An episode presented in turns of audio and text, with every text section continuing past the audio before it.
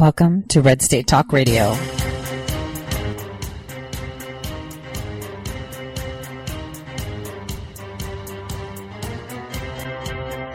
You're listening to Tory Says for the next hour. I'll be your host, Tory.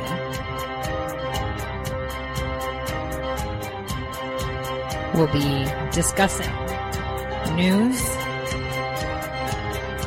foreign and domestic, unfiltered news.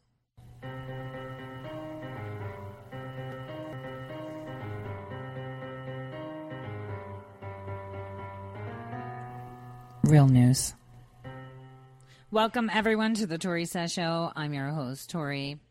Today is February 26th, 2019. It has been pretty intense from yesterday's bill failing to our president being in Vietnam, right? So he's in Hanoi. Let's keep in mind that he's been there officially, as of now, longer than Senator Blumenthal has ever been in Vietnam. So that's pretty on point. From what I hear, the people there have embraced our president. It is a huge festivity. I was watching some local Vietnamese channel stream online. You know, they're all really excited. Today, I want to talk about this bill. And I want to talk about some breaking news that Laura Loomer is putting up on her site very soon that we work together on. And as you know, we've been working on this for a while in regards to Ilhan Omar. And then in the second half, we're going to have Raheem Williams, who is the policy director for the Young Republicans here, to discuss red flag laws. And, you know, he's great when it comes to speaking about this. So I thought, why not bring a guy who lives and breathes the Second Amendment on the ToriSays.com page. You can find the article. You could just click the little search thing and type in red flag, and it'll come up. And you'll see the main picture of that article is actually Raheem Williams and his wife, and they look amazing. So let's start with this bill. So this bill went through, needed 60 votes, right? And the purpose of it was to ensure that if a child was a failed abortion, meaning a woman goes to a clinic at whatever stage of pregnancy she is, because it wasn't clearly defined, she undergoes the procedure of abortion, but for some reason, the baby is born alive. The minute that infant takes a breath and is alive coming out of that womb, you would expect it to be a no-brainer that that child is no longer my body, my choice, but an individual. And at that point, you provide it medical services. I mean, who would vote against that?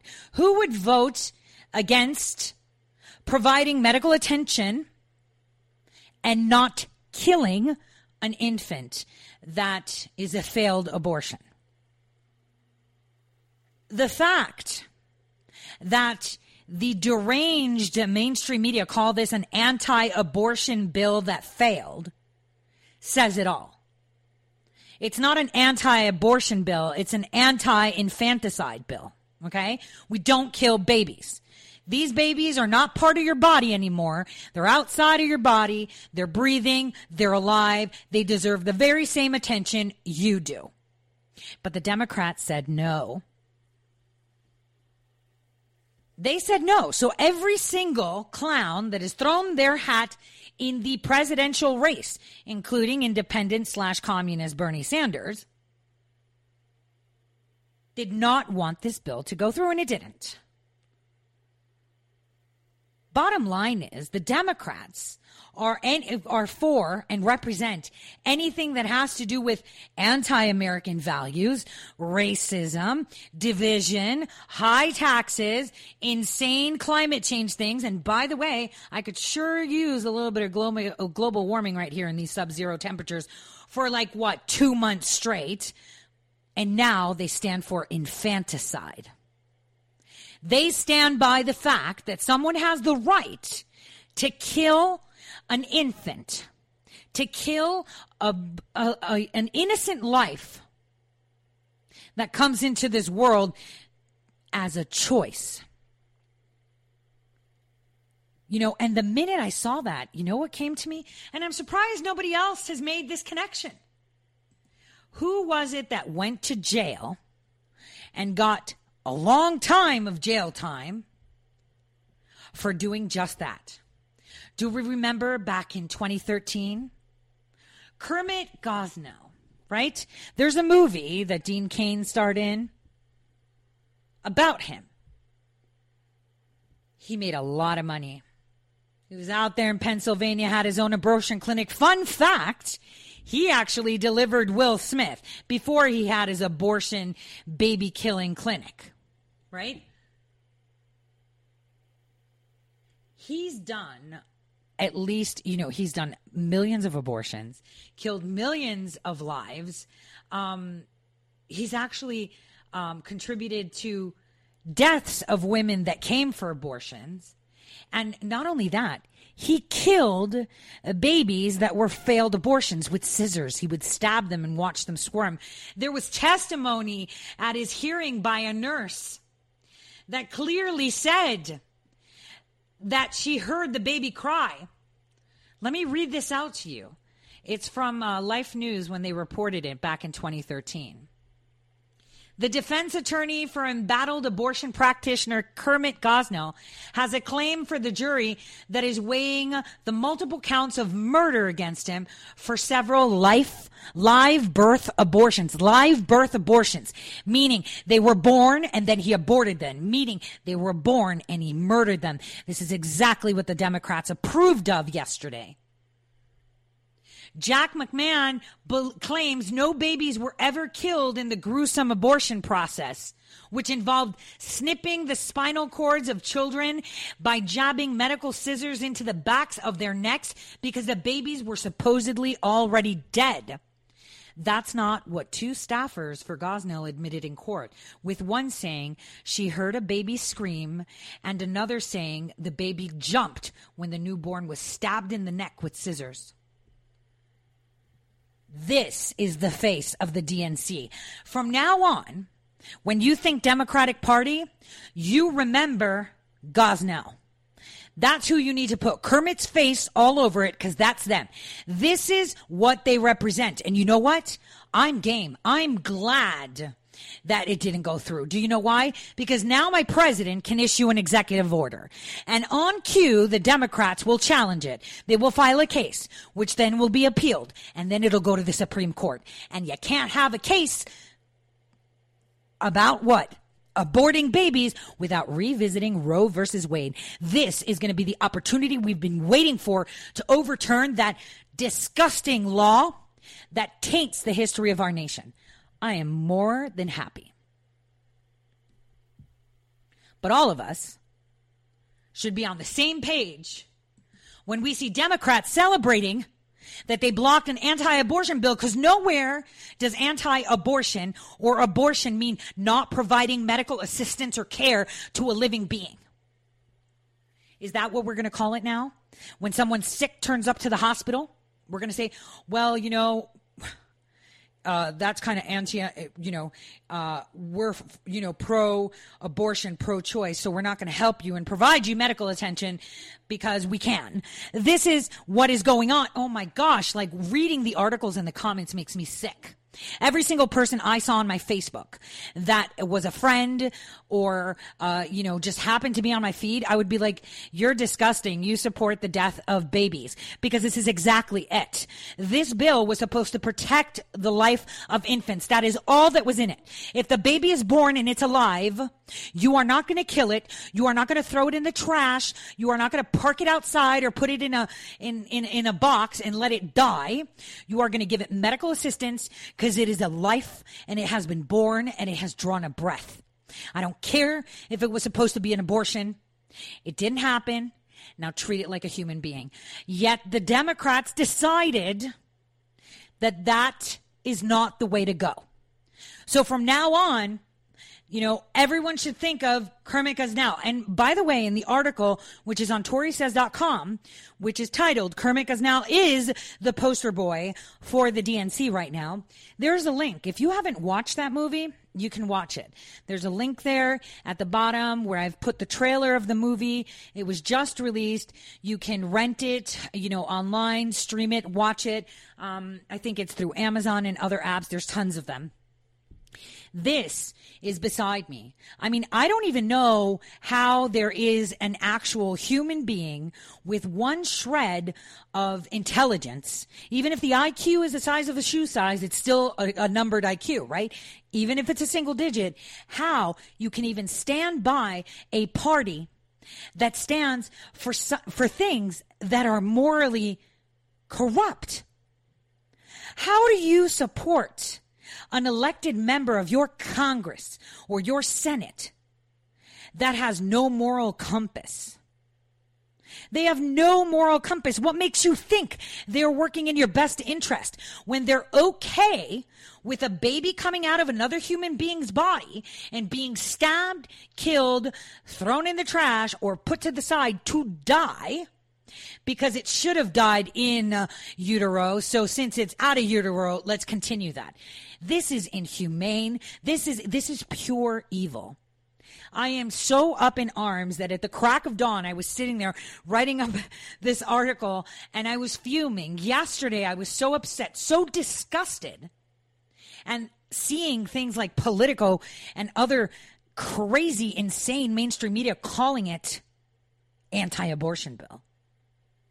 No, it was anti-infanticide bill, not anti-abortion, anti-infanticide. And you know what? Where are you at calling people conspiracy theorists when they tell you, oh, it's okay, 22 weeks is okay, it's okay, up to the minute she gives birth, it's okay, if it comes out and then we kill it, it's okay. Like, where does it stop? So are we going to be killing children if they're too much, terrible twos too much? The mother can choose. Are we going to extend that time of my body, my choice to what, 5? Someone has a child and says, you know, I don't want it anymore. I just want to kill it. What about the elderly? You know, you're really sick and you're costing us a lot of money. I think it's time to put you down. You think that's far-fetched? It's already happening in Europe. They're calling it euthanasia. Oh, you'll say that's elective. Well, what about in England where a child was eligible for a treatment to save their life, but the United Kingdom decided fiscally it didn't make sense to send that child to the other country and get this treatment. But if the child didn't get this treatment, they would die, thus giving the child a death sentence. And guess what? Nobody cares. Socialized medicine. We decide for you. We tell you what you're allowed to have as access, what medications, and if you can see a doctor or not, or if it's worth the time.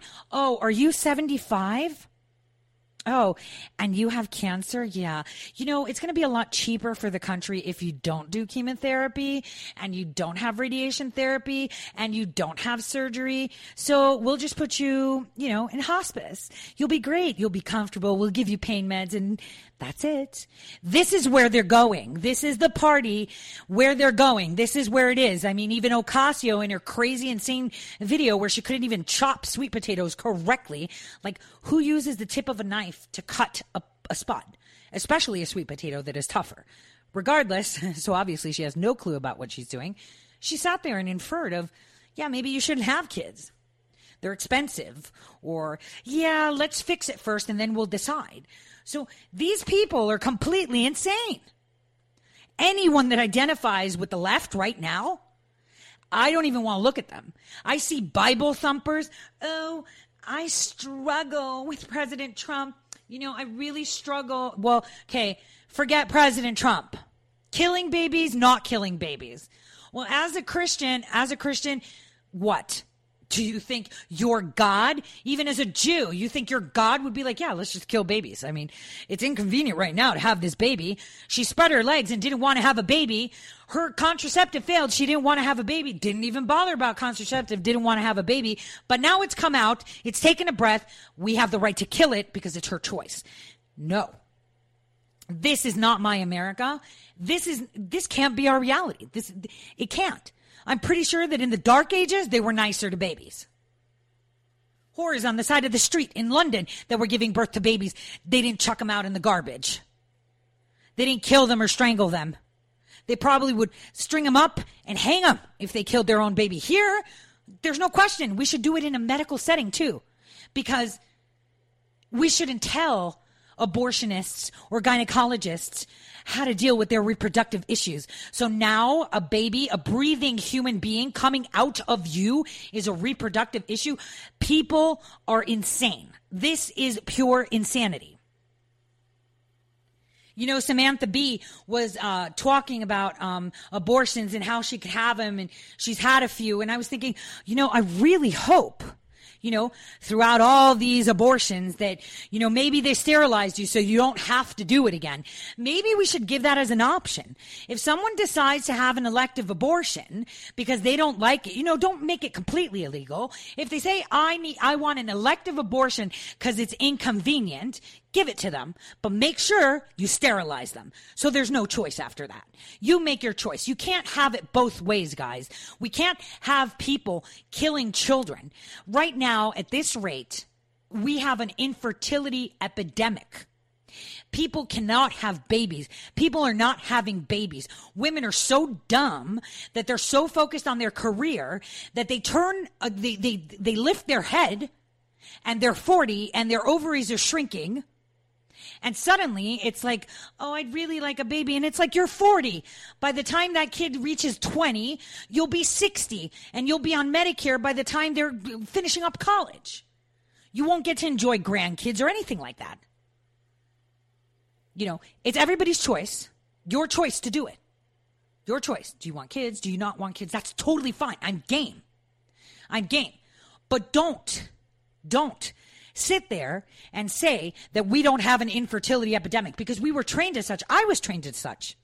All my friends are having babies 40, 45. That's fine. To be honest with you, I probably wouldn't have children if it didn't happen by accident, because I was conditioned during my decade that children can be had later.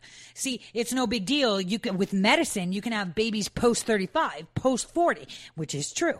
There's women that can get pregnant at 50. I mean, look at, you know, what's her face? Come on, she just married Blake Shelton, or not married him. Gwen Stefani. She's like 100 and she's having babies. So it's like, you know, these people, we can have babies later, but it's the priorities. It's how we were conditioned. Like I said, if I didn't accidentally become pregnant with my daughter, I probably would not have kids today. 100% would not. Because her appearance made me see the value in having children. If I didn't have her, I probably would be childless right now as we speak.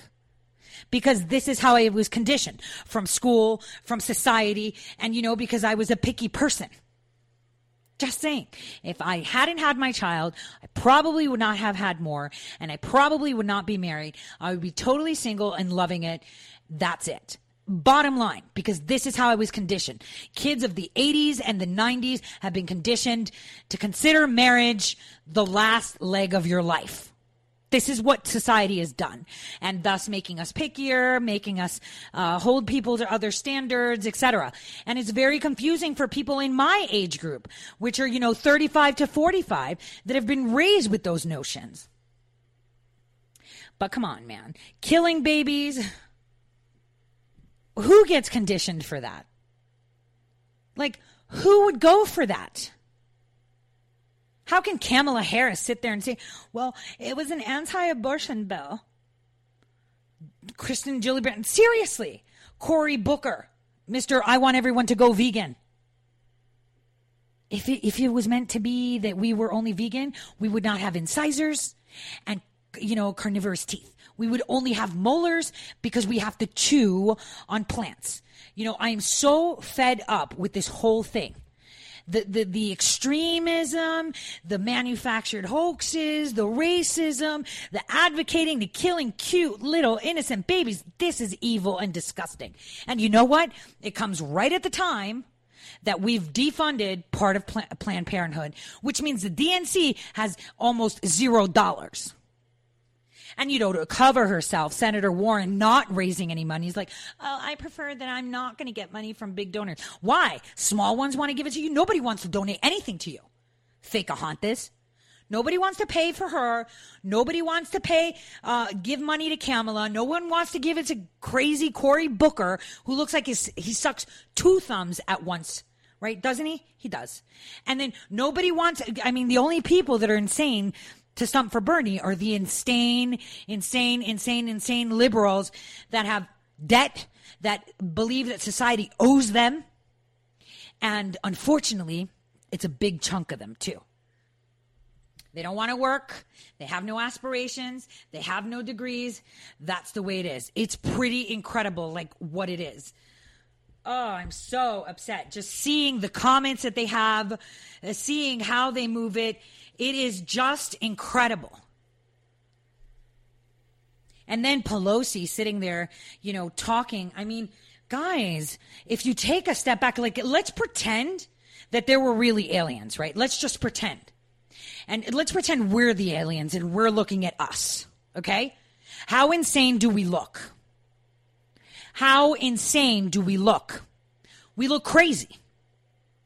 We look completely crazy. Just pretend that you're from another planet and you're looking at this specific situation, that they're literally debating about killing living beings of their own, aside from the other BS we do. Just picture it.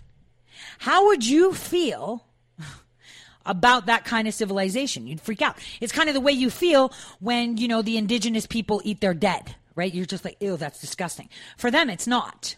Kind of like the Democrats, it's not discussing that they kill children. It's not discussing, you know, that they want to enslave you. It's not disgusting that they want to annihilate us fiscally and take all our tax money. To them, it makes sense. So think of it that way. They're like the cannibals, and we're like the ones watching them eating their dead or the person they killed to eat. And we're just like, ugh. And they're just like, what's wrong? Have a taste. And you're just like, no, thank you. This is exactly the same thing. This is how I see them, like the cannibals. That's what they do. They're giving you the most extreme side of them. How can this party even succeed? There is no way. I mean, I don't care how crunchy you are, how you have rape whistles, thinking that someone's going to come rape you when you're 350 pounds. I don't care. The bottom line is, you have to have some shred of morality in you to say this is wrong. If a baby breathes, if a baby cries, if it pinks up and it's outside of you, it has every right to live. Give it to someone that will love it since you don't want it. That's how it should be. The fact that this bill did not pass tells you everything you need to know about how sick and demented this party is and what they stand for. But it is also a blessing in disguise, because I expect that my president will issue an executive order making infanticide illegal.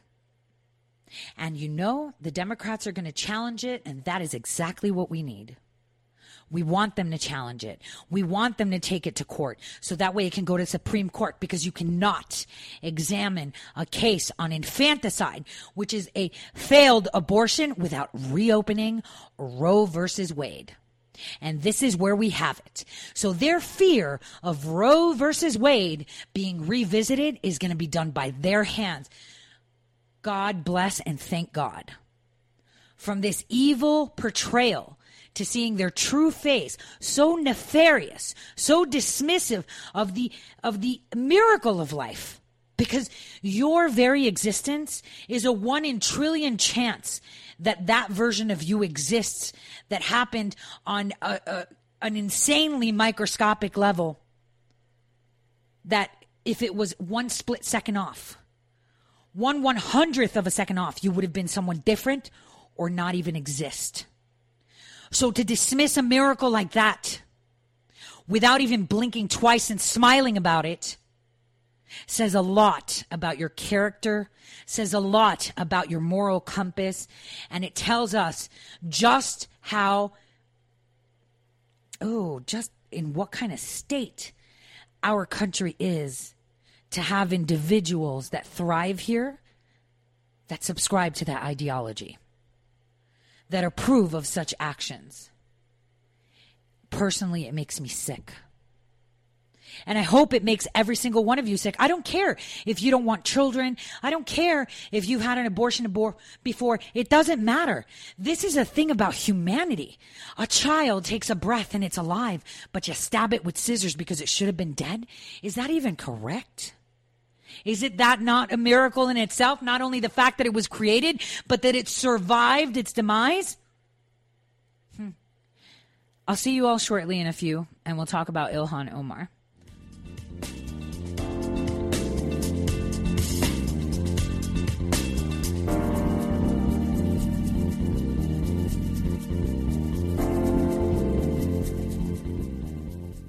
Red State Talk Radio is now available as a voice command on your Amazon Echo and Echo Dot by simply saying, Alexa, play Red State Talk Radio.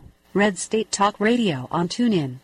Turn to every single American. Now, we've been hearing all these stories about sanctuary cities that... You can now find us on the Amazon Echo and Echo Dot, on TuneIn, on iHeartRadio, and we also have the phone apps in the App Store for your particular phone. And just in case we activated your Echo Dot, Alexa, stop.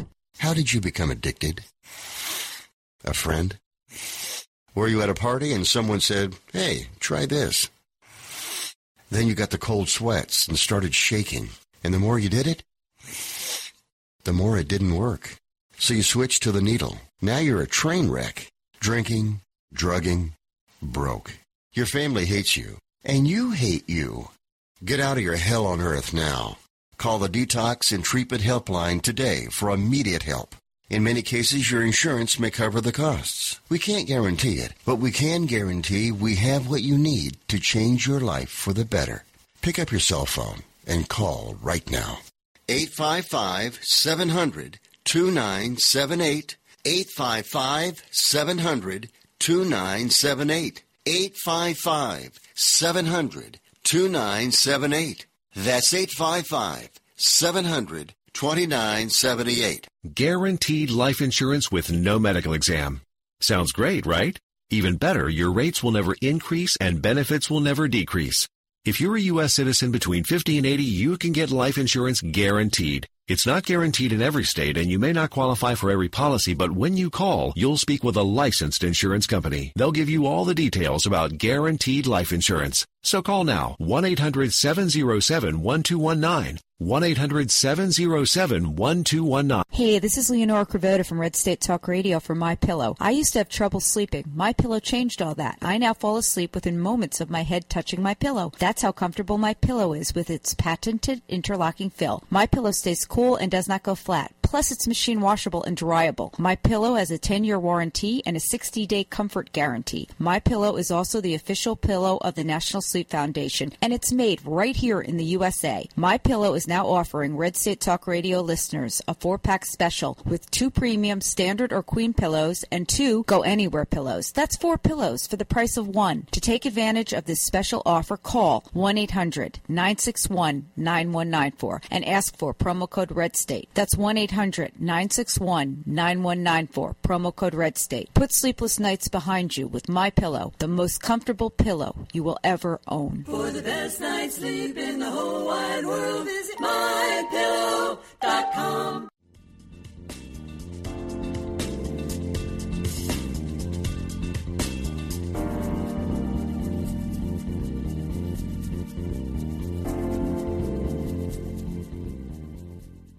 Welcome back, everyone, to the Tory Says Show. I'm your host, Tory. Remember, for current news, a very deep dive, investigative pieces, and sometimes just PC pieces stuff, kind of like that article of pulling over that guy with 30 penises in his trunk. Feel free to go to ToriSays.com to find the latest. I also have some great journalists that just publish things on there. Obviously, you all know that I collaborate with a lot of journalists nationwide to bring the news. It's never about who does it first. It's about doing it right.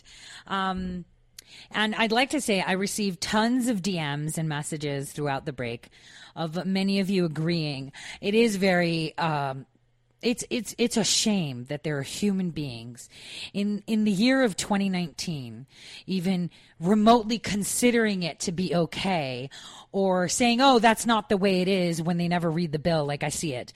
Bible thumpers, Jews, whatever religion you subscribe to, how could you be okay with killing an innocent life that didn't even ask to come here but arrived? It's just unacceptable to me.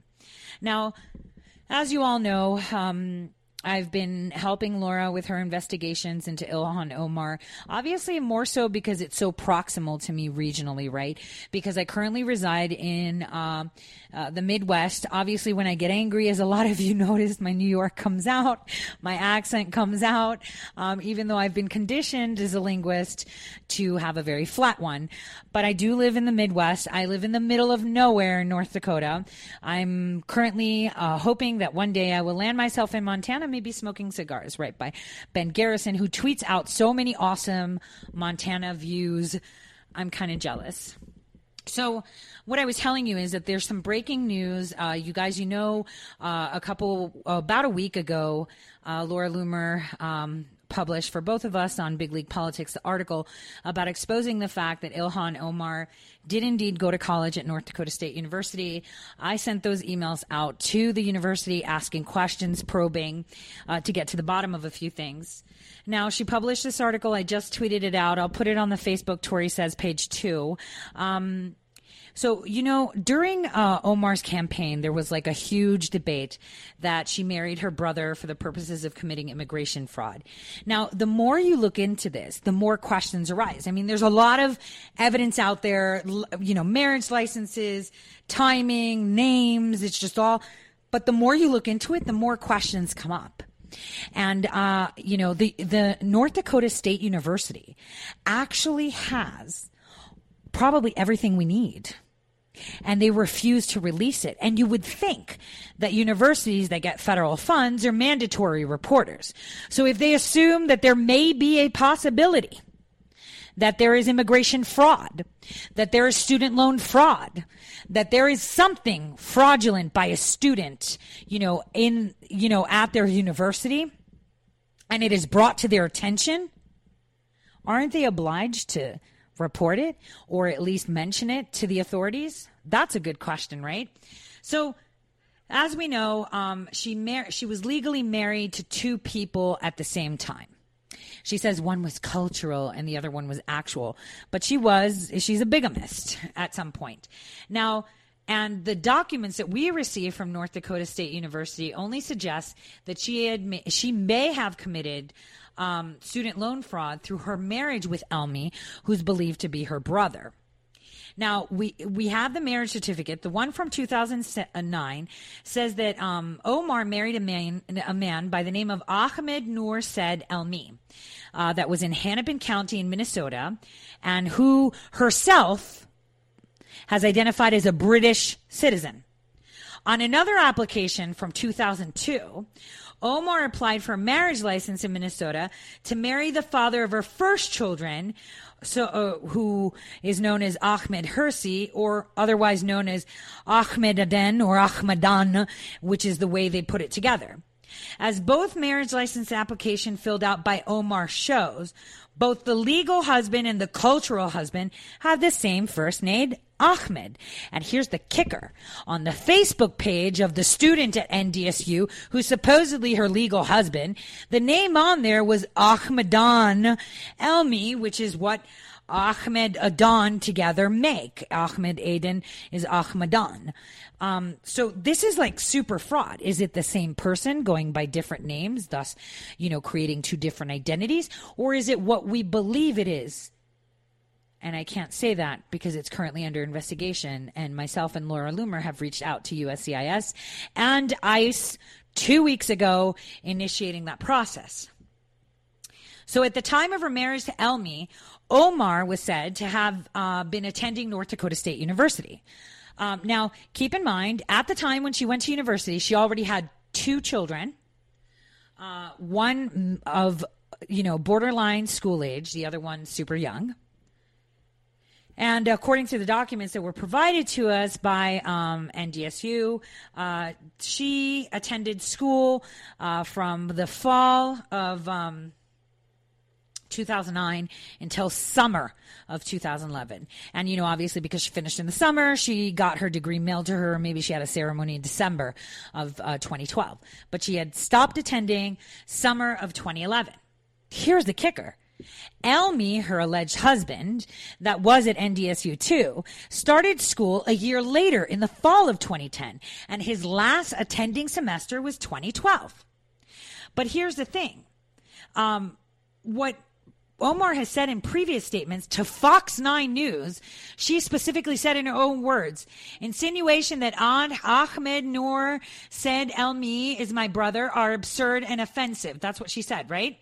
She also said that Elmi divorced in their faith tradition in 2011, and he moved back to England immediately after.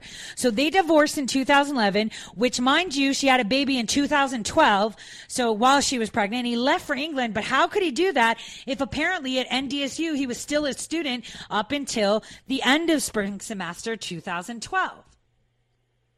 So in that statement, in 2016, she said she divorced Elmi in 2011, and then he moved back to England. But yet he was a student in NDSU, apart from his wife for a whole year. So was he in Minnesota, in Fargo, that is, and she was in Minnesota? Like, what happened? And it had to be that she was in Minnesota, because according to her self-reported records, between 2011 and 2013, she was working in Minnesota. So that means she was in Minnesota working. He was in England, but he was also at the university, North Dakota State University. This is really, really fishy. And that's an even better question.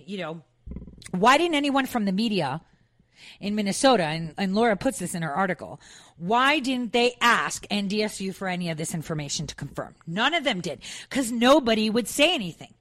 And it isn't the only thing she lied about. Remember, Omar, I had played that video where she said that her professor of terrorism, which is that guy Dr. Thomas Ambrosios, he's over at NDSU. He was her professor. She said that, I can't tell you his name. He goes on CNN and stuff. He actually sent me an email and said he's never been a commentator on CNN. So she lied about something simple as that.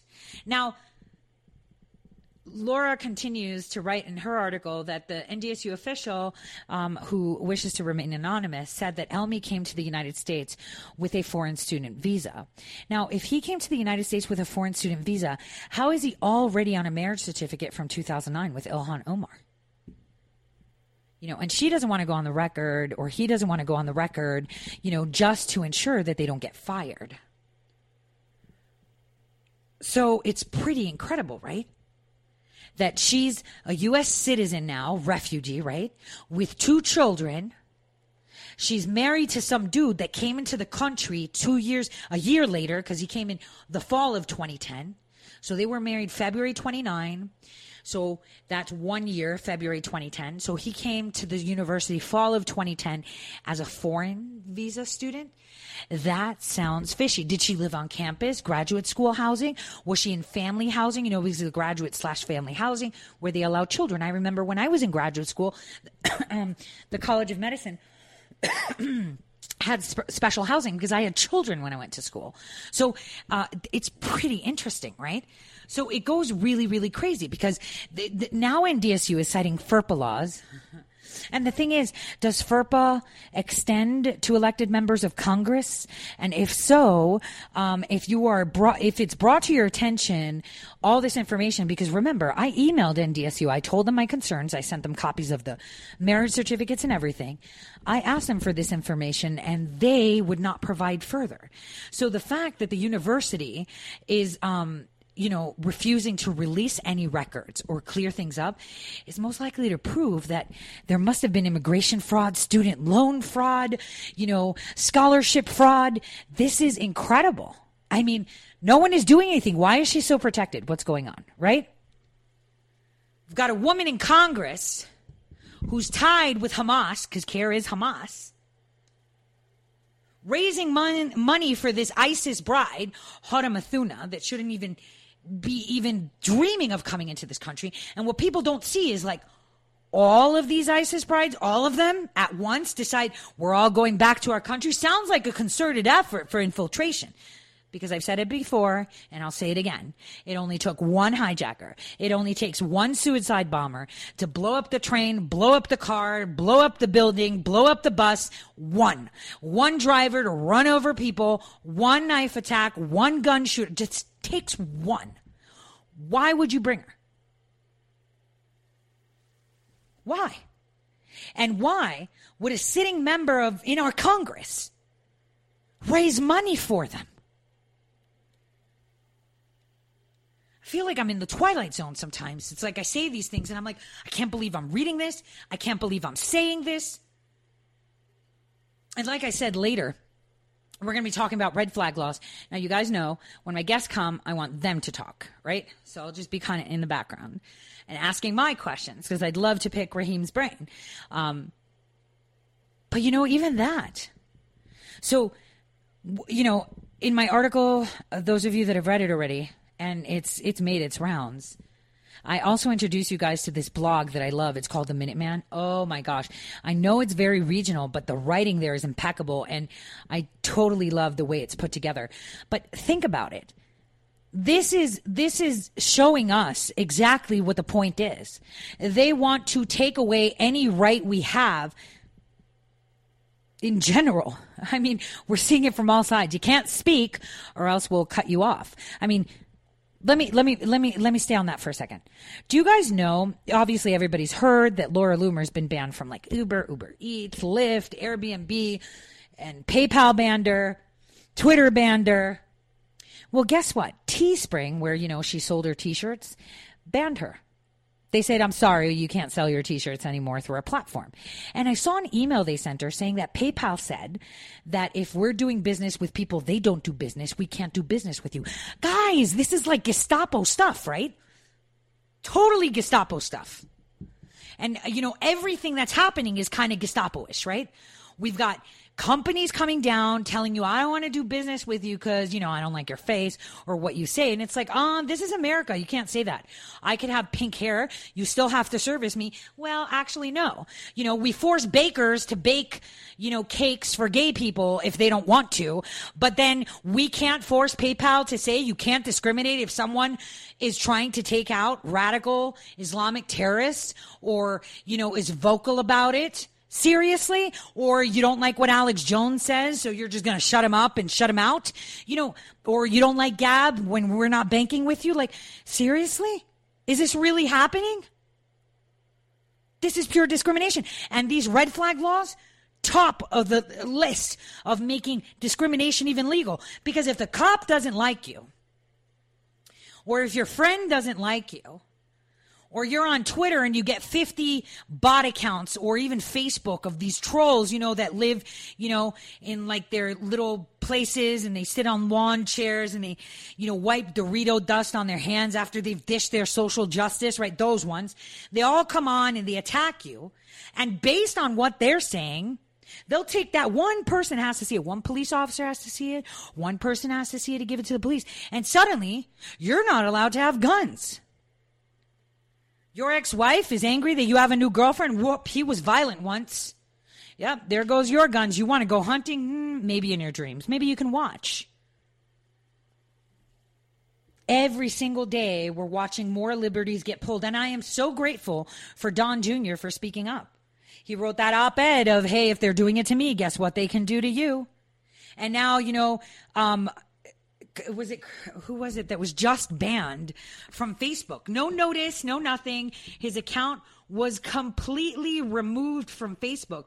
And, you know, Don Jr. was like, oh, maybe it was a mistake like mine. You know, they make mistakes. This is incredible. They're silencing. We need to fight back. I mean, everyone's sitting there being so, I would say PC about it. It was Raheem Kassam. You know, Don Jr. told him that I'm sure it was an accident. Like I've been hearing from social media masters. Funny that the accidents only happen one way, and that one way is conservatives. You know, and to a lot of people, you know, that are on Twitter and just get on there and troll and retweet and do these trains and things, right? To a lot of people, it could be devastating that they don't have their AI profile anymore to work with. And like I said, and I'll say it again, maybe this weekend I can even put an appeal out. The president should move to Gab. The president should move to Gab, and everyone will leave Twitter. And when they're broke and they have no money, and maybe Gab buys them because Gab is going to have all the money or all the people, then maybe people will wise up. Because for some reason, everybody keeps thinking they're powerless. We're the consumer. We're the people. We're over 65 million strong that voted for our president. You sure are loud. You sure are in power. So why are you so meek? Talk. Be loud. Take a chance. Be in their face. I mean, I'm a person that likes to light fires. I'm going to be honest with you on that one. But it's not just about lighting fires. It's lighting the right ones. You don't just throw gas on anything. This is something where everybody can take a stand. Everybody can have a voice. But everyone looks out for their own skin. There's no cooperation. It's like, oh, I don't want to tweet that because I might get banned. Oh, I shouldn't say that because I might get banned. Speaking from experience, I've been there 3 times. And the thing is, it happens because the only time they'll silence you is when you're making a difference. And sometimes if you're making too big of a difference, but you're confirmed and they can't really find something to pin you on, they'll let you live, right? But the bottom line is if we all get together and we're all loud together and we all work together, then, you know, you win. That's how you win. I love seeing all these patriots at, you know, President Trump's rallies. It shows that form of unity. But where's the unity when it comes to joining? Because, see, the crazy liberals, okay, they get paid to go and do these, you know, attacks and marches and all, wear these pink, hoo-ha hats or whatever. Why aren't the conservatives as organized? Because we can't be bothered. We have jobs. You know, we can't just leave our jobs. Yeah. But we can all speak in unison. You know, Laura Loomer tried to get people for 48 hours to get off of social media. And you guys are so addicted. Nobody got off. I didn't. I was just on Gab. And if there was any tweet during that time, it came from Gab. I was trying to turn that service off. But I think it's like on a delay of like 24 hours or something. So we're not coordinated because people that are conservative, supposedly, are not really taking it seriously. And I'm sorry, you know, it might hurt a lot of people's feelings, but you can't say you're fighting for something if you're not really doing something to fight for it. You know, retweeting people and doing trains isn't how you fight for it.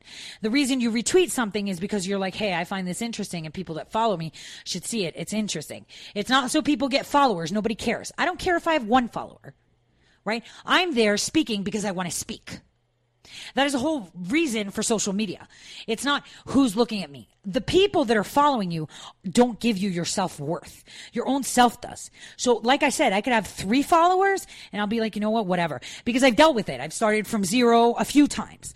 So the thing is, we don't need to focus on that. We need to focus on the message and congesting it in those social media platforms. We need to congest it. We need to be sharing content so that a lot of people see it. Not to see you, not to see a picture, not to be like, congrats on getting so many. Nobody cares how many followers you have. Nobody does. Is your message good? Is it concise? Is it perfect? That is the goal, and should be the goal of every conservative. And for that matter, and this is why I like to bring special guests that have a lot to say in their own domain. They don't have to be super famous. Just be there and speak the truth. So right after this break, I'm bringing Raheem Williams, like I said.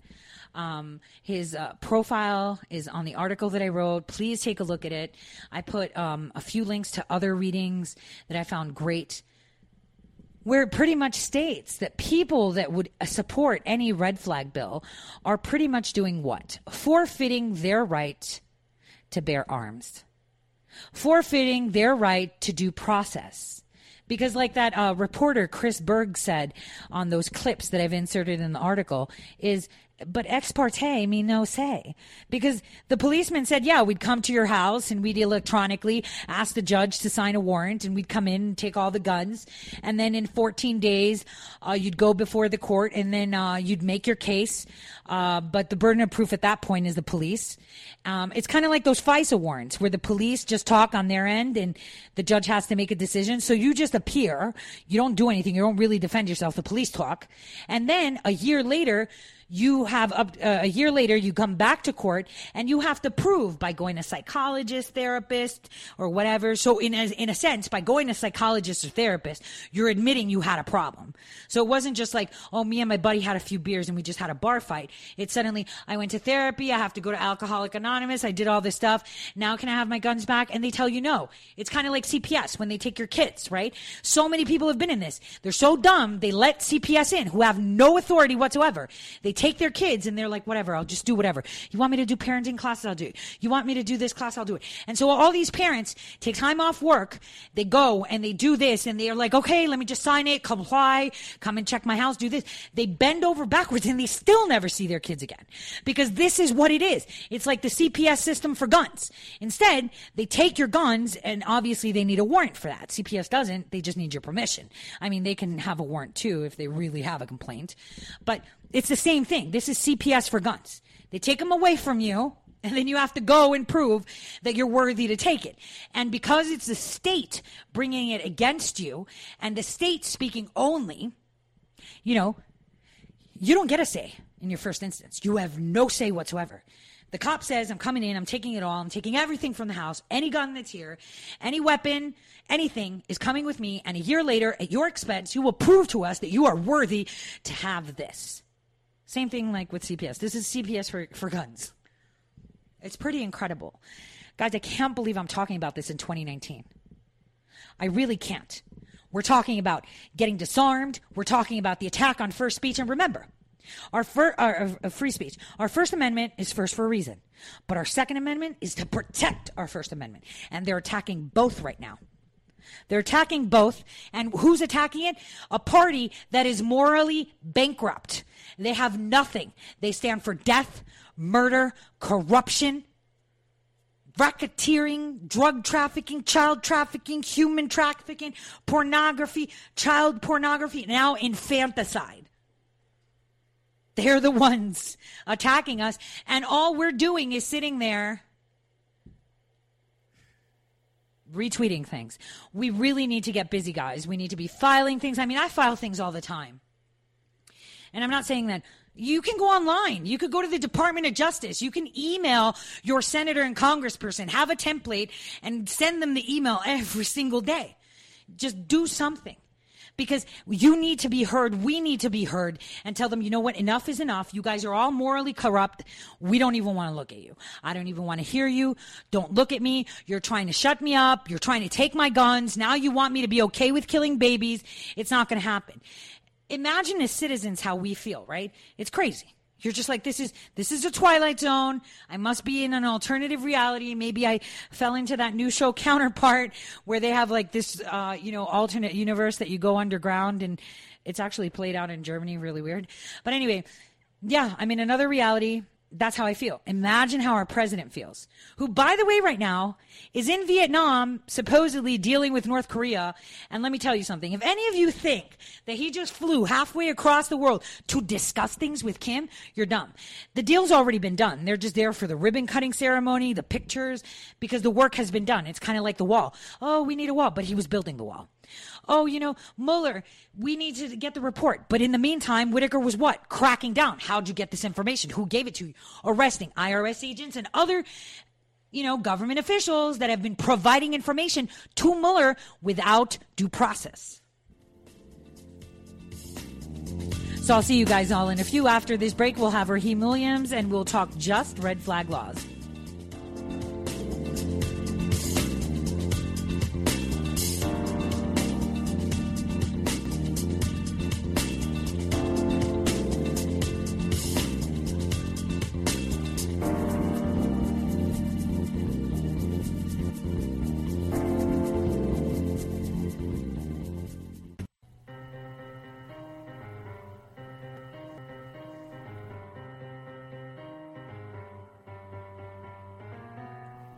Real news. Welcome, everyone, to the Tory Says Show. I'm your host, Tory. Remember, you can always follow me on Twitter and Gab at Tory_Says, or find the Tory Says page on Facebook. I don't really use it a lot. You know, Facebook silences a lot of people. They hide a lot of my content anyway. And ToriSays.com, and always Monday through Friday, 12 to 2 Eastern Time on Red State Talk Radio. And like I said 2 weeks ago when I was talking about red flag laws and last week that I was going to bring someone on, I thought the best person to bring on to this show is a guy that I've seen speak in my state, Raheem Williams. He's actually the policy director for North Dakota Young Republicans. He's a really active member, you know, and it's hard to find young conservatives that are active, right, in their community. You know, he's an economist. His BA is in economics from Florida, International University. He's got an MA in financial economics from U of Detroit. And, you know, he writes a lot about things about preserving American values. And like I said, the picture we had promoting him was that of him and his wife. With no further ado, as we all know, I love to bring my guests and talk. We have Raheem Williams on the line. Raheem, welcome to the Tory Says Show. We're really excited to hear from you to talk about these red flag laws. Thank you for having me on, Tory. It's an absolute honor to be here.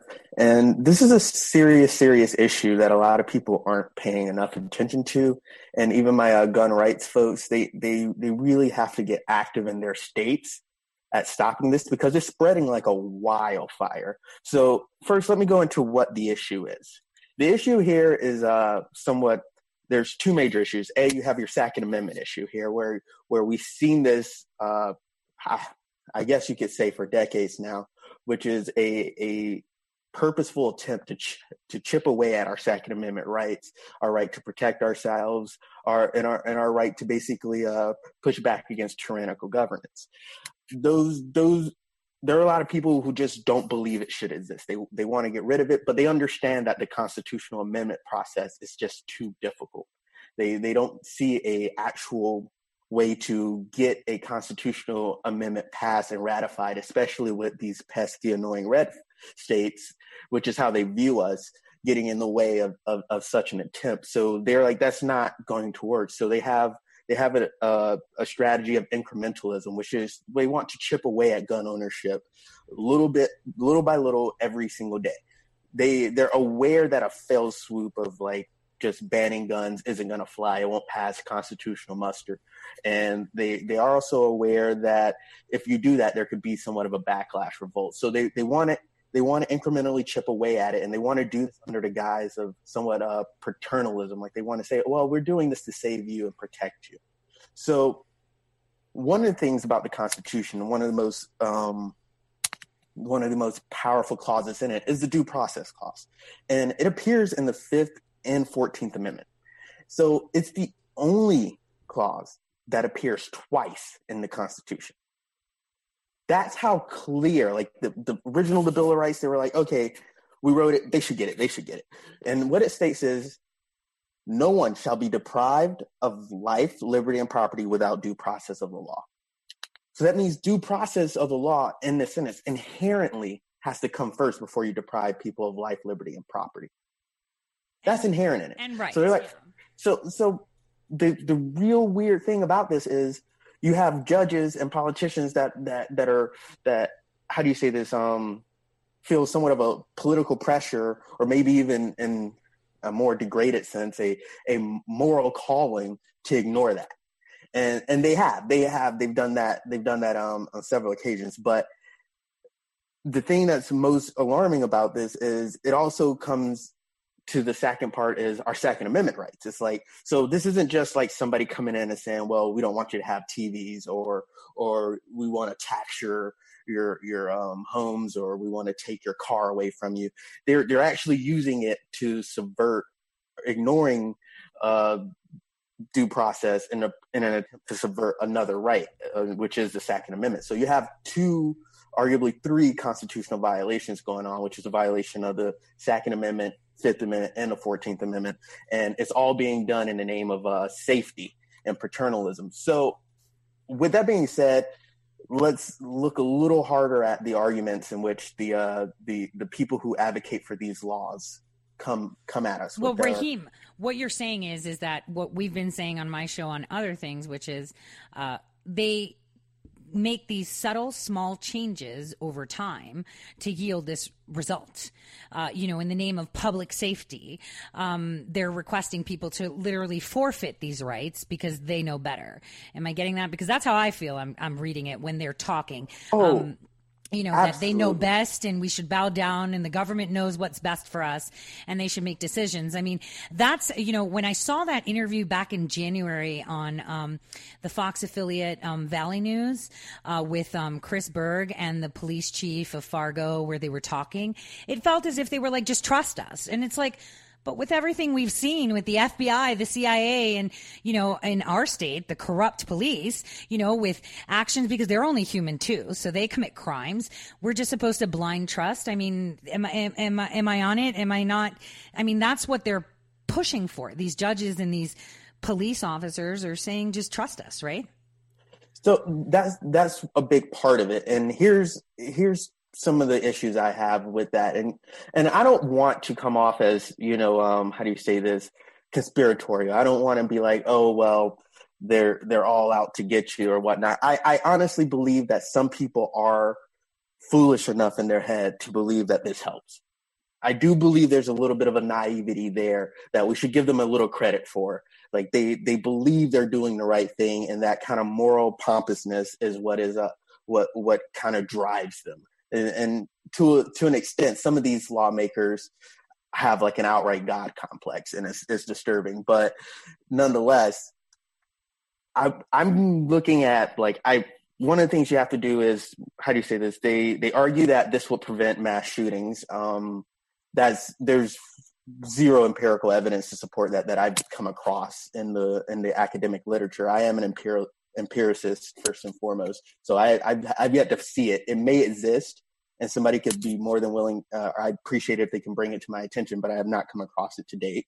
And secondly, then there is some academic literature in which they say it reduces suicide. So this is on the Giffords Law Center, which was started by former Congresswoman Gabrielle Giffords, who was shot in Arizona at a town hall.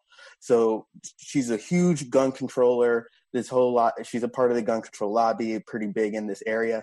And what they point out on their website is a 2016 study demonstrated that in Connecticut, for every 10 to 20 gun seized, one suicide was prevented. And now they look at this as a great thing. They're like, look, we're saving lives. And I'm like, there's a few issues here. It's like, one, is it the government's job to protect me from myself? Is that really the government's job to protect me from myself? And if so, do we really live in a free society, or are we walking towards some kind of 1984 dystopia? So that's one issue. And then there's the second thing. It's like 10 to 20 gun seized. So that means you have to disenfranchise 10 to 20 people. You have to subvert their rights just to save one person who arguably doesn't want to be here. Now, suicide's terrible. I don't want to make light of that. But the argument that we need the government to take away our rights to protect us from ourselves is authoritarian doublespeak. Like, it's absolutely terrifying that anybody will subscribe to that ideology. I'm like, no, we do not. That is almost like antithetical to the entire American experience, why this country exists in the first place. But we see that everywhere, though, Raheem. We see it where people want the government to take over everything. They need laws to make sure that they have seatbelts on, right, front and back. We need, the government to tell us what's good for our health. We need them to tell us what we need for education. We need them. So it's pretty much been done on all fronts. And our First and Second Amendment, and since we're only focusing on Second, let's focus on the Second. The right to bear arms, they're using the same argument, forfeit your right to that because we know better and we'll apply it and see if you're entitled to it, right? And there are a lot of people that subscribe to that. I mean, I don't know what to say. It's scary. It is scary. But I also want to point out something that's even more interesting, which is there's now a lot of people are like, oh, well, you don't want crazy people to have guns. And being impartial, we can hear that out. That's fine. But let's talk about what laws already exist in terms of mental health and preventing crazy people from acting out in violence. According to the Treatment Advocacy Center, which basically focuses on and lobbies for mental health awareness, there are over 46 states, included in the District of Columbia, that has basically involuntary treatment laws where you can essentially commit somebody you believe is crazy. Now, this has issues in and of itself, but I think it's interesting to contrast that with the red flag, which specifically target guns. And the reason that's important is because most of these states already have a clause that, like, hey, if you believe somebody is crazy or dangerous, you can basically call the cops and they'll come in and do a psychiatric evaluation. They'll bring in psychologists and all this kind of stuff and basically see if you actually pose a threat, ask you about your violent Facebook. Like, those laws already exist. But what they're saying is we want to take away your guns and make you basically pay expensive lawyers to lobby to give them back, maybe. Yeah. Yeah. If you have the right support and if you kind of admit you have a problem, to go to doctors to validate that you're better now. And that was what was alarming, because I saw in that interview, and what took me back is that, it's as if this police officer can ex parte, right, which means no say, get this electronic warrant. And so he's judge, jury, and psychologist. And I think the host at some point said, well, are you trained? Like, are you a psychologist to like determine that they're a threat? No, but we get training. I mean, come on, seriously? So now we have our police officers that can make that decision on a whim, not to minimize, what they're doing. And if I was a police officer like him, I'd be like, it would be better if everyone was disarmed because it would make my job easier. I have the weapons. They don't. I don't have to fear for it. Because remember, our men in blue put themselves in the line of fire every day. There is a chance they will get shot at. But how do we remedy this? How do we remedy this wave of peripheral governments, right? Because it's not flying through, as we saw with the HR 8 amendment that they're trying to push through to catalog gun owners and to make it harder to own guns. We have the peripheral governments. It's like 14 states now, Raheem, that are going for these red flag laws. And it's kind of like you said, we know best. And, at your expense, you need to prove to us that you're not. It's kind of like CPS for guns. It's kind of like, when someone accidentally takes your kid because you let them in on just like a hunch or a malicious report. And then, you don't see your kids for 4 years and you have to prove you're a good parent. And you're like, what did I ever do to be here? And you're spending all this money. It's the same thing with guns, right? What do people do? I mean, how do they advocate? Because I feel like the NRA, even though they're vocal, they're kind of, not really doing much on this. Well, one of the things that I've been trying to tell young conservatives and libertarians also, I've been trying to get this through the head, is like, we have to basically, there's two things that need to happen. One, pick up the pen. Everybody should start writing. And we have such a wide or a huge media complex that is so slanted left that is just It's impossible to get a fair hearing. And the only way we can do that is to bolster conservative media. We have to start writing. Everybody has to write. And we need to start getting our opinions out there and promoting them. The reason I'm here on your show today is basically probably a lot like yourself. I basically was like, you know what? I'm sick of this and I can't be quiet anymore. And I'm going to talk about it. I'm going to talk about it. Maybe if it costs me my career, I'm going to talk about it. Even if it strains some familiar relationships, if it costs some friends, it's like, I'm going to talk about it. And it's like, I'm not going to shy away from this, and I'm not going to be intimidated, and I'm not going to let the mob scare me. And so that's one aspect of it. And secondly is, one of the things is I've noticed a lot of our conservative lawmakers, when they retire, they take gigs at big law firms or some kind of advocacy groups or lobbying groups. I really do believe that lawmakers and conservative intellectuals, they have to make a return back to the academy, because that's where this indoctrination is starting. It's starting in our classrooms, and that's where it's leaking out into every aspect of life. That's where it's got into corporate America. That's how it's getting into the media. That's how it's getting everywhere. So it's like we have no institutional representation, or very little, and two very, very, very core influencers, which is the American mainstream media, and then, and additionally, our universities, and even in some cases our K through 12 system. So conservatives have to go back to the classroom, and they have to get back into the media, and they have to start taking this. And it's not going to be easy, but we have to fight and claw our way back into these institutions before this indoctrination is almost irreversible, in my opinion. Yeah, I have to agree with you on that, because there's a lot of people that are like, well, the police know best. I mean, bottom line is, when they swear to uphold the Constitution. And I don't see how a law like this red flag law does that, because this deprives them. I understand if you're across someone who has a gun in their hand and want to shoot themselves, that you'd want to keep them safe, according to what the doctors would say, remove them from the situation and any threats. This is why they take your shoelaces away when you're on a 72-hour hold, and this is why you would take away the guns. But for some, say you and I, Raheem, went out drinking, right? And we started to have at it. Right? According to this red flag law, they could come to your house and my house, because we were violent, and take our guns, because we got a bit drunk and we started to swing at each other, and that's an excuse. And then, we're out there at least 1 year with no guns, and maybe even more, to try to prove, hey, I don't have a drinking problem. We just overdid it that day. It was a game, Bison or whatever. And we just swung at each other because we said something wrong. It's no big deal. And this, or a estranged ex-wife gets upset because you have a new girlfriend, and, she makes a report saying that you're violent. So they come and take all your guns. I mean, that's to the extent that it goes to. Or if you put social media posts, they can use that against you. It's pretty insane if you think about it.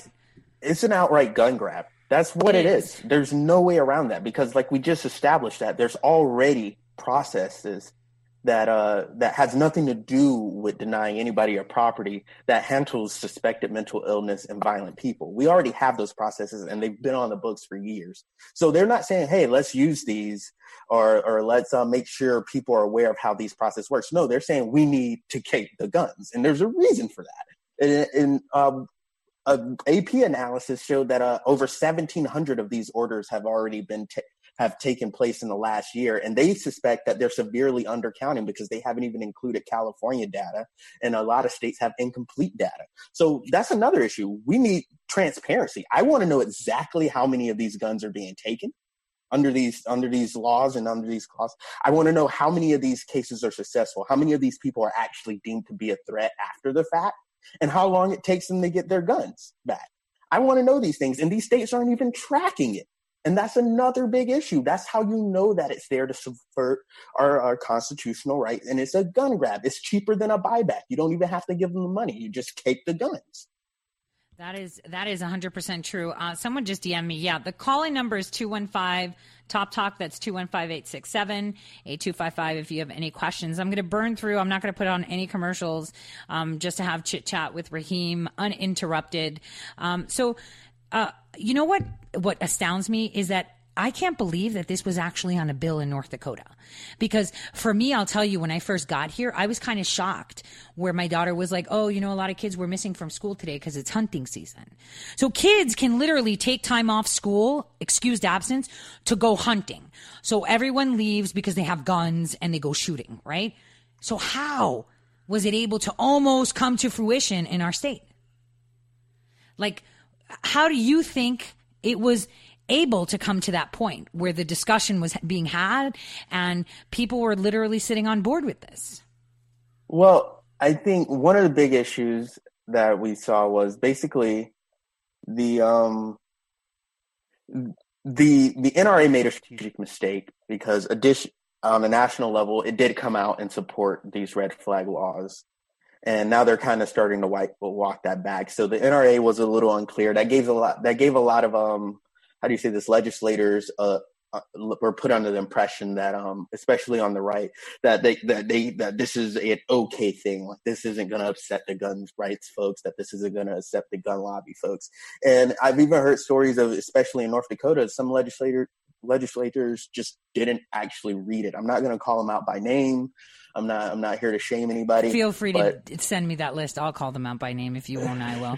Because I was looking at it and I was thinking, this isn't happening in North Dakota. Like, I would expect this to kind of fly in, you know, Illinois or New York. I mean, even Colorado is a push, but, you know, now that they've legalized marijuana, something that people don't know is that with these laws that you already said are in place, that you could be excluded if you have a marijuana card from being a gun owner.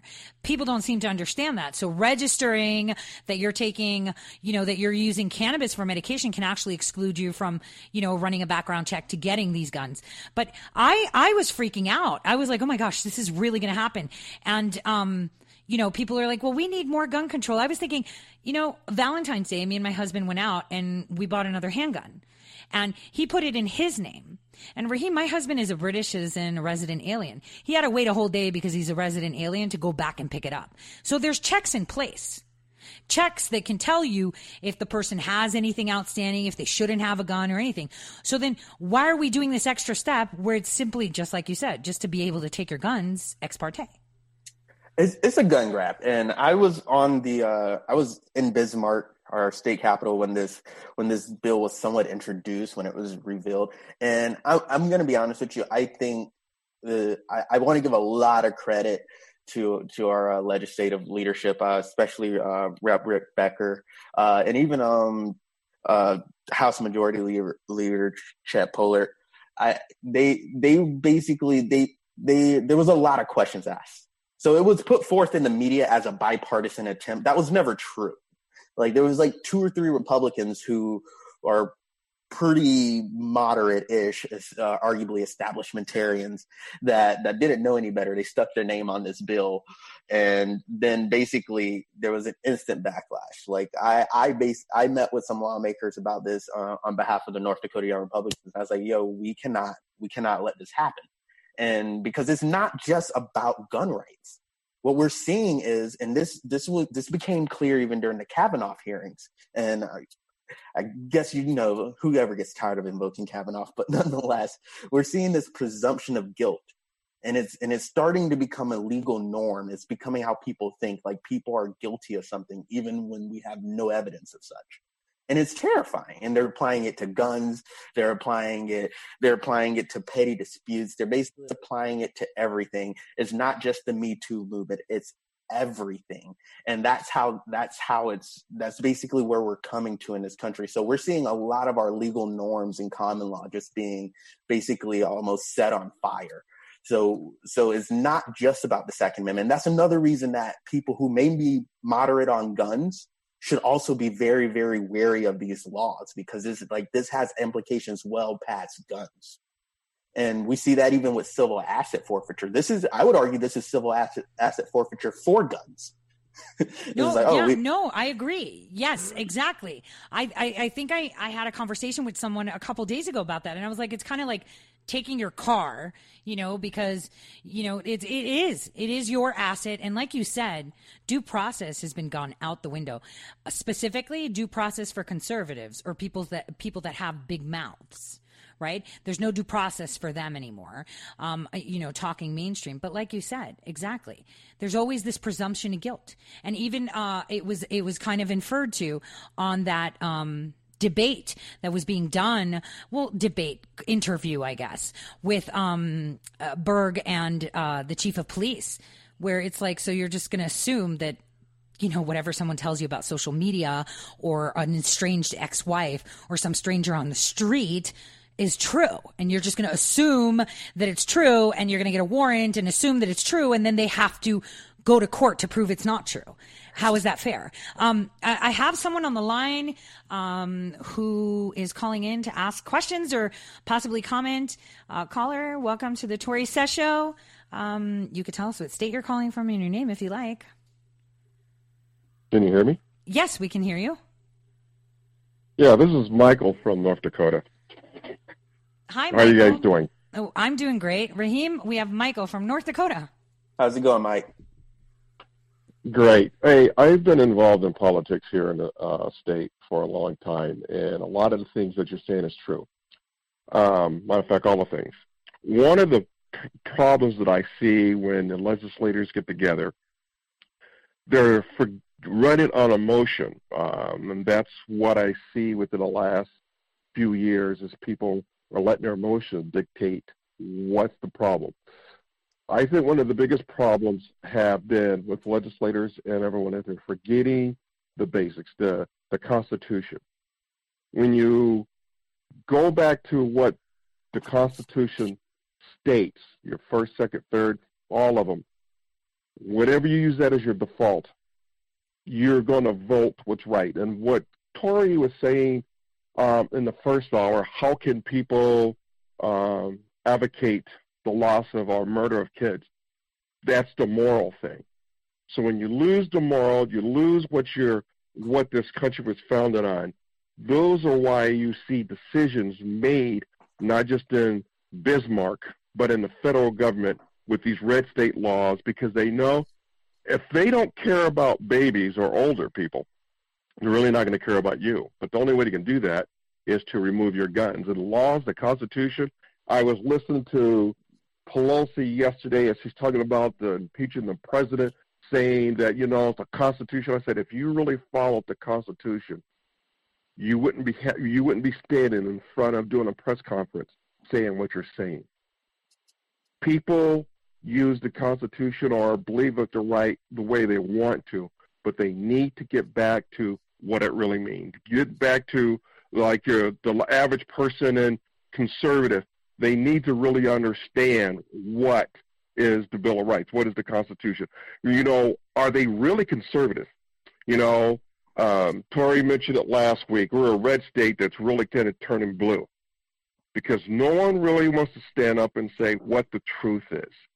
To call them in the carpet, and I praise the Lord for you, Tory, because you will call them out, and that what is need to be done is to call these individuals out. Are you saying this is what you believe and what you stand on, and not run on your emotions, because they're supposed to run and set laws based on laws, not emotions. That's true. And, you know, just like we witnessed with Rick Becker when he came to the floor and talked about it, I noticed it in Colorado as well. They were calling them, you know, to what it is, what they were doing. I mean, you know, how did you see the, you know, the testimony, I would say, in regards to pro taking away your guns and against? Like, how did you view that, Raheem, really? Like in the state, in the state of North Dakota, how you saw it, which is a red state, because Colorado's, you know, a fruity state, so, but they still had really good arguments, you know, against, and still feel weak on it. I mean, you know, these are totally different states, right?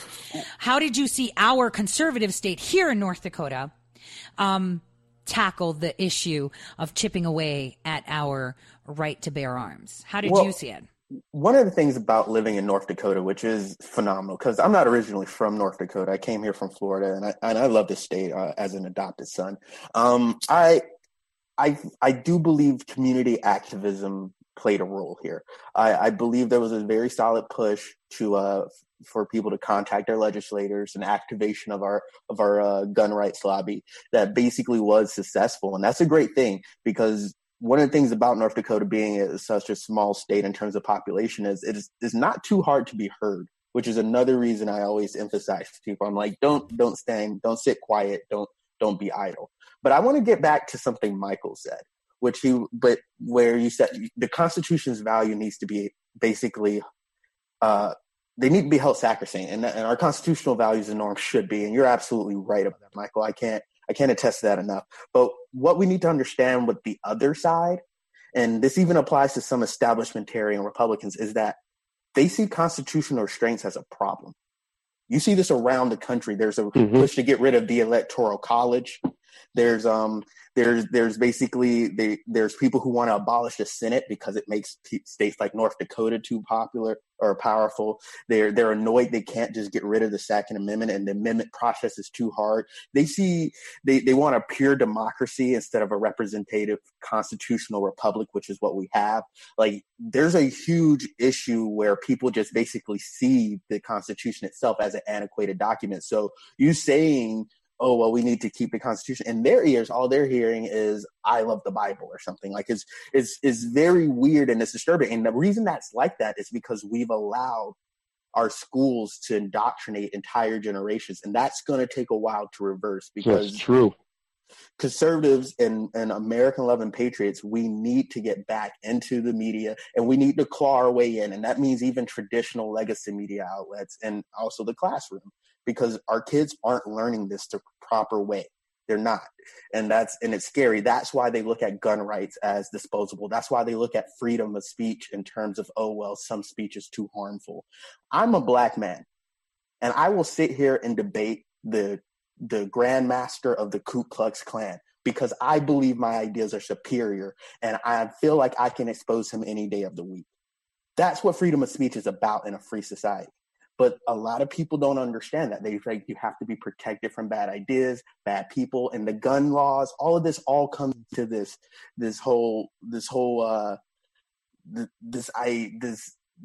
ideology and worldview that you see on the left, and it's disturbing. It's disturbing in every single way. We've gone away from equality under the law, and instead we have preferred identity groups in which we rewrite policy to cater to, which is, it's absurd. That's not the basis of our country.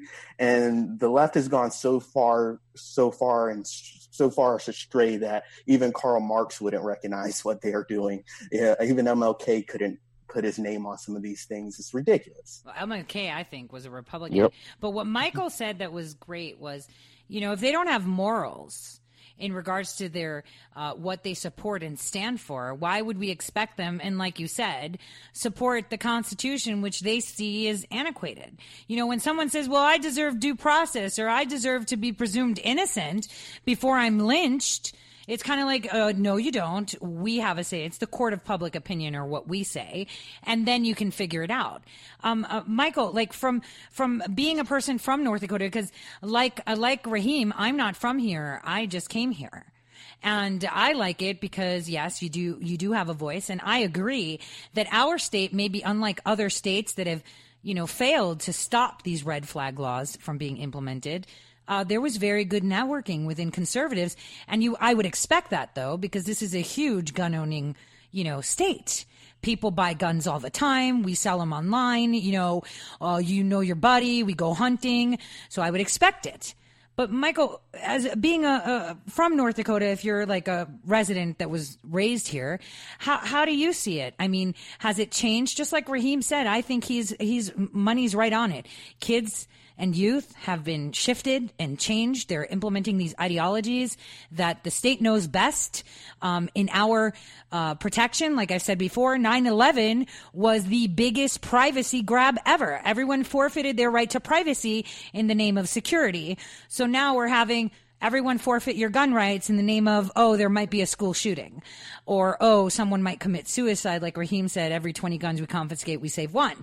And if that was true, then like he said, they'd be tracking all these numbers.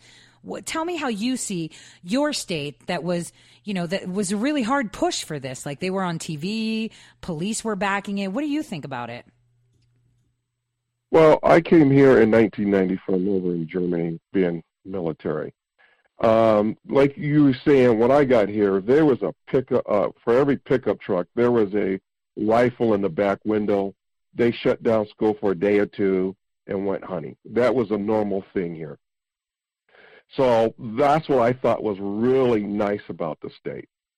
But what I saw, and especially over the last couple of weeks, and I mentioned it before, is that the Democrats are losing. They, like Nancy Pelosi said, hey, if there's a Democratic president that come on, we're going to take all the guns. Well, what's your plan B? Well, let's start working at state level and see if we can start taking guns at state level. I think what's happening right now, and they know it, I think there's Democrats and Republicans who are having assurance that if they don't vote that way, things are going to come out about them, and they're going to have to vote trying to take weapons. Why? Because the dirt they may have on them. Because of that, I don't think they're really looking out for the interests of you and me. But Raheem said something. We as individuals, especially as conservatives, we work. We are doing a lot of different things. We need to really step it up, work together as one, move forward, and fix this. You're going to have opposition no matter what, but it works a lot better when you're in a group of individuals working together for a common goal, and which is the Constitution, right to bear on free speech. We need to be more active in that, because if we don't, overnight we can lose our freedom. Even in North Dakota, a state I love. I love North Dakota way more. I've been and lived in California. I lived on the East Coast. I like North Dakota way better. But that can become short-term, too, where your freedom. You know, I can't imagine police officers just come in because of I've been accused of something. And I've been there before, being accused of something, and you have to prove yourself innocent. That is not an easy thing, especially being a minority. That is not an easy thing, because you're already guilty by who you are. So you're already behind the power curve. And then, like you were saying, you have to go to psychiatrists. Believe me, that is a stigma. That is something that if you have to go see a psychologist, then there was an issue. I work for certain organizations here. Mm-hmm. That is an issue. Even though you fill in the dots, you're already stereotyped. Yeah, because it's kind of like you're admitting. But you know what I saw? I didn't see a lot of activity from the NRA in our state. And considering that, you know, this state here has the majority gun owners, and this is why I wanted to showcase North Dakota, because my listeners are from all over the world. This is the most gun-tooting state you'll find. You think Texas and cowboys? You got to be in North Dakota. You know, people buy gun safes. They're being sold in Walmart like crazy. Everybody has guns here. So for this to almost pass, or actually just even be discussed, is enough for me, right? To startle me is a big deal. And I feel like the NRA is not being active in the states that they should be most active, that have the most supporters. I mean, you know, like you said, we have to be active. We have to write. I say that all the time. I tell people, get off Twitter. If you're going to be on Twitter, share some message, congest the social media channels, but write the letters, send the email, you know, send the fax, do whatever, talk to people. But, you know, do you think that, you know, the NRA should do better outreach? I felt like they let me down. I'm an NRA member. They do, but you know what? No one takes better care of yourself than you. In other words, who's going to take care of North Dakota residents better than a North Dakota resident? Well, we have to be more proactive. That's what I'm saying. And even though the NRA has its purpose, if we have a red flag, and how does that affect the NRA? Really, nothing. But it affects us. We have to be more involved. We have to be a larger voice. Yes, it would be nice the NRA would help and society work with us, but it's really down to us as individuals here in North Dakota to really make that stand. We have to be vocal. Raheem, did you feel that the NRA fell flat for us here when this was happening? After it was very clear that there was a revolt going on with gun ownerships, is to my understanding the local NRA did come out against it. if I'm not mistaken, but they didn't do much besides that. I would definitely say, arguably, my organization, the Young Republicans, probably had more of an influence on that, because we were writing, we were testifying, we were calling and basically pulling out legislators aside and talking about this. And the most, I will say, easily, in my opinion, the safest guard in the North Dakota legislature in terms of our constitutional rights, our freedoms, and individual liberties is the Bastiat Caucus. Undoubtedly, these are the guys that honestly view the Constitution the way we do. These are your friends, and they're led by Rick Becker, but there's Luke Simons. I really can't name them all. We have Senator Ole Larson, or State Senator Ole Larson. Like they're a growing bunch, and those are some of the ones that play a very key role in killing some of these more ridiculous bills, such as such as the red flag law. But what we also need to be concerned about, even when these do get adapted outside of North Dakota, because there's always some legal precedent. And the reason that is because the Supreme Court is generally hesitant to strike down laws that were in place by state legislatures, and especially a lot. By the end of this, this session, most states are in their legislative sessions around the country right now. So by the end of this, that list, it crawled from 5 to 14 after the Parkland shooting.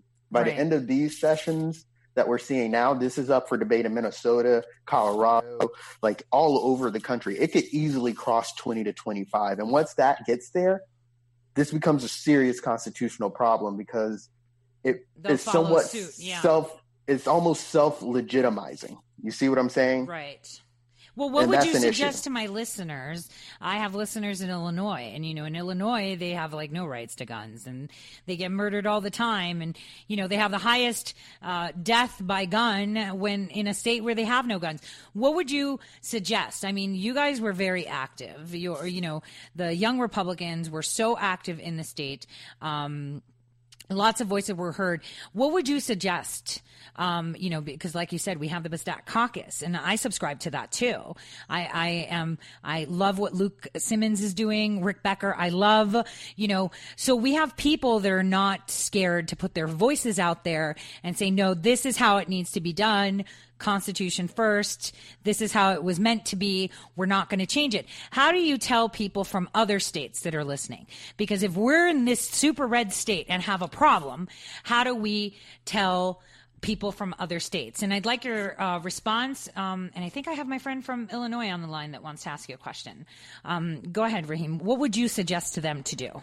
Well, the first thing is we need to boost those gun ownership numbers. Yes, the laws are annoying and they're very restrictive, but the more people that understand guns, because one of the things I've seen, and especially in the Ninth Circuit Court of Appeals, people upheld gun laws that make absolutely no sense fundamentally, like assault rifle bans. There's no real set definition. Every state's just winging it and making up crap like pistol grips are lethal. It makes no sense. But the thing is, these judges and the citizens just don't understand what any of it means. They don't know guns.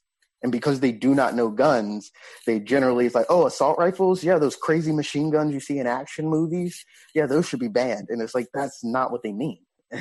So one of it's an education part. It's like part of that is actually we need to get basically more people into gun culture and into responsible gun culture at that, not that rap video hip hop gun culture. I love rap music as much as I love action movies, but there's a difference between ignorant gun culture and responsible gun ownership. And we need to grow those numbers and teach our children the importance of the Second Amendment before it's a forgotten amendment.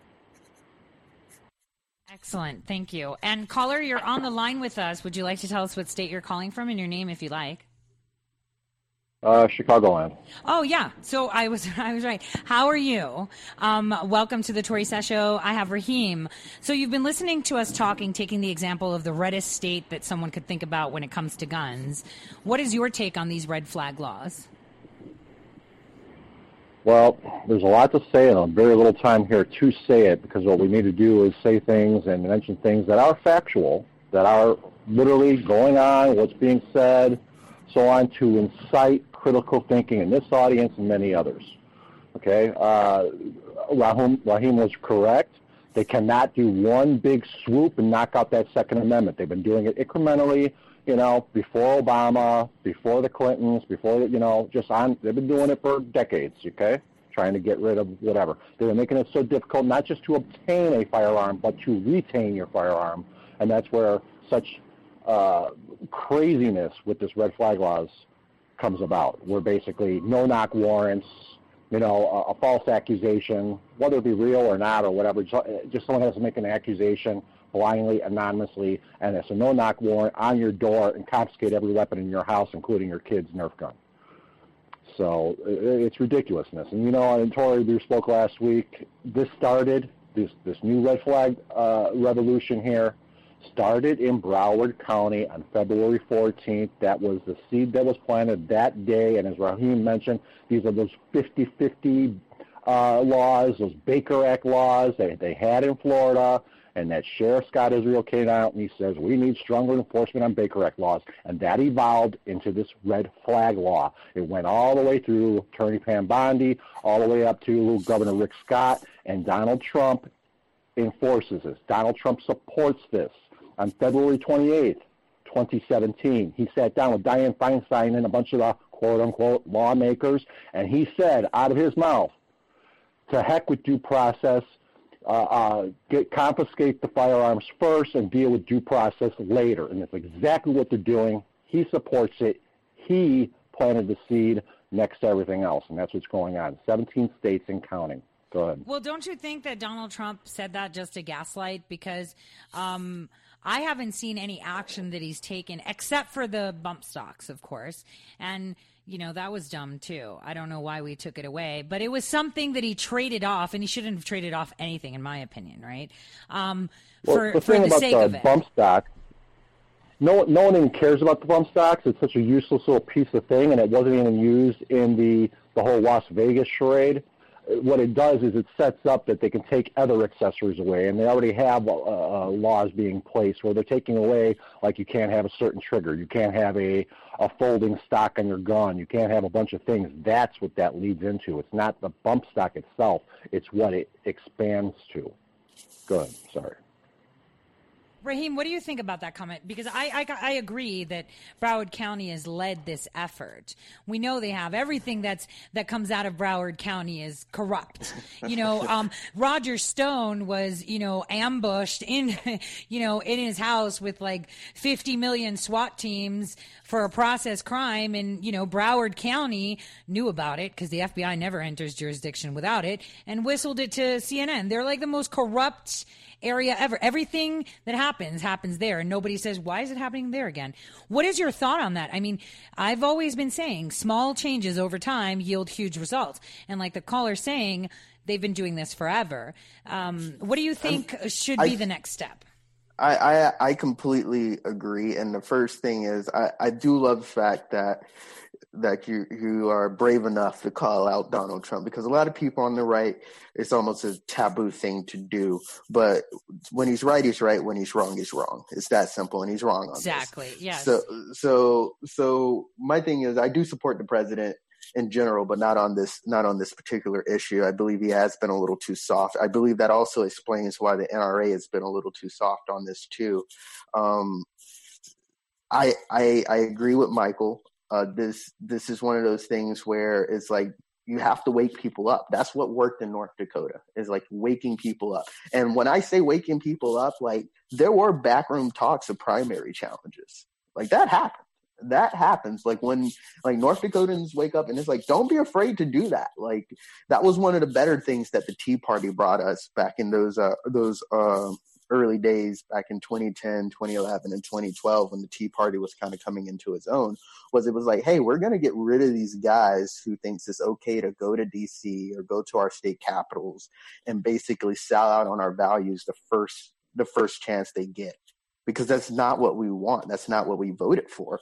So I think Republicans need to get wise about that. And secondly, I think Republicans need to get wise about recruiting this. Like, these ideas aren't ideas that should be held in terms of like, oh, well, these are white male identity politics. That's what the left would like to call it. No, it's not. These are unifying American principles. So like as far as Chicagoland, what we see here is I was looking at FBI statistics. Black people, for example, make up 13% of the population.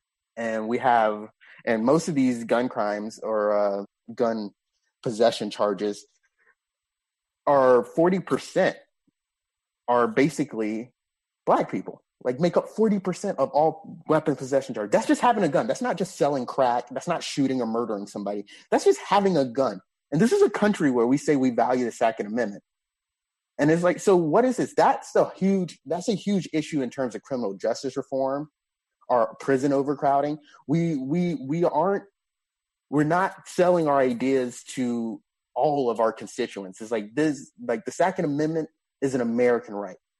And I want Mexicans fighting for the Second Amendment. I want Black people fighting for the Second Amendment. I want women fighting for the Second Amendment. I want every single person on this country fighting for the Second Amendment. So like one of the bizarre things the Democratic Party has done is, even though gun control has a grossly racist history, they've also gone into Black communities and says, hey, we're taking your guns away to keep you safe from each other. And it's been a disaster in Chicago. It was a disaster in Baltimore. It was a disaster everywhere it's been tried. So that's one of the things we have to do. We have to go in there, and the NRA also should play a huge role in this, by the way. They should be going into these communities and teaching responsible gun ownership. And we need to start tearing around these stereotypes in our minority communities, in our urban communities, in which we basically tell people that the Second Amendment is a white right. It's not true, and it shouldn't be treated that way. And law enforcement also needs this training. Raheem, so, can I interject here? Go ahead. You know, the highest crime rates, the highest firearm crime rates are in all the cities with the strictest gun laws. That is a fact. That is true. To contribute to what you're saying. Absolutely, and that's what I'm saying. Like there's a huge gap in education here because we don't teach.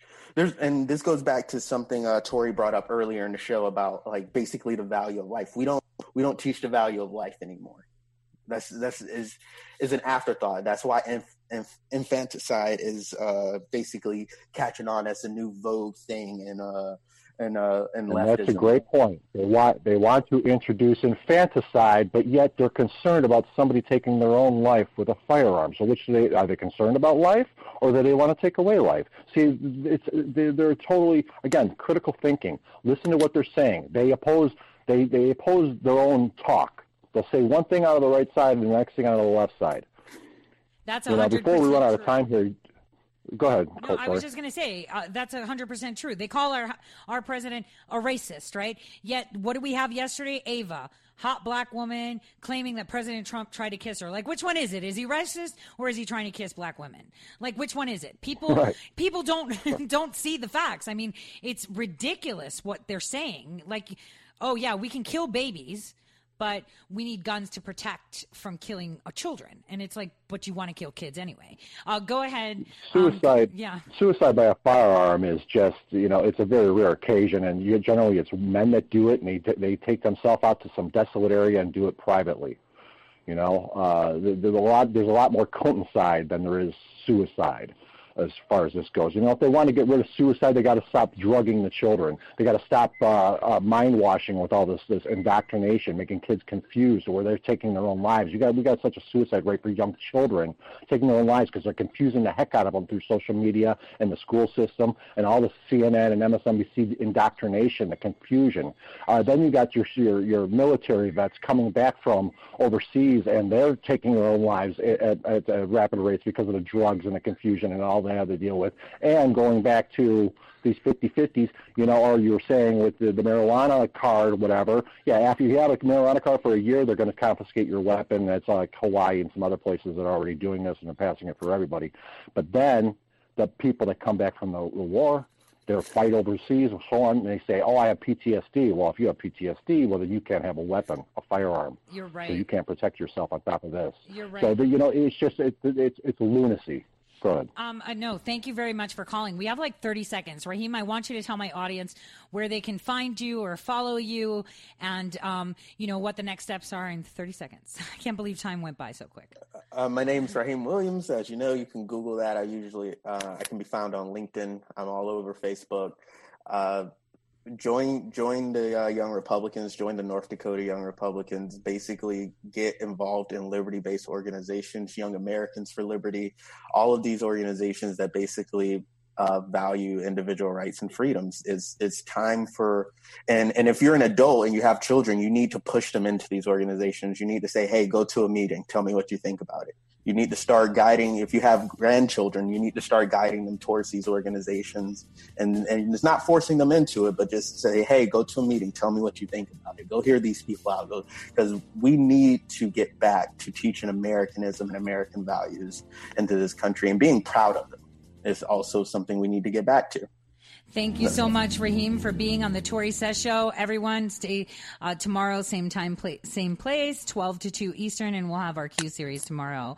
Have a wonderful and blessed day from all of us here at Red State.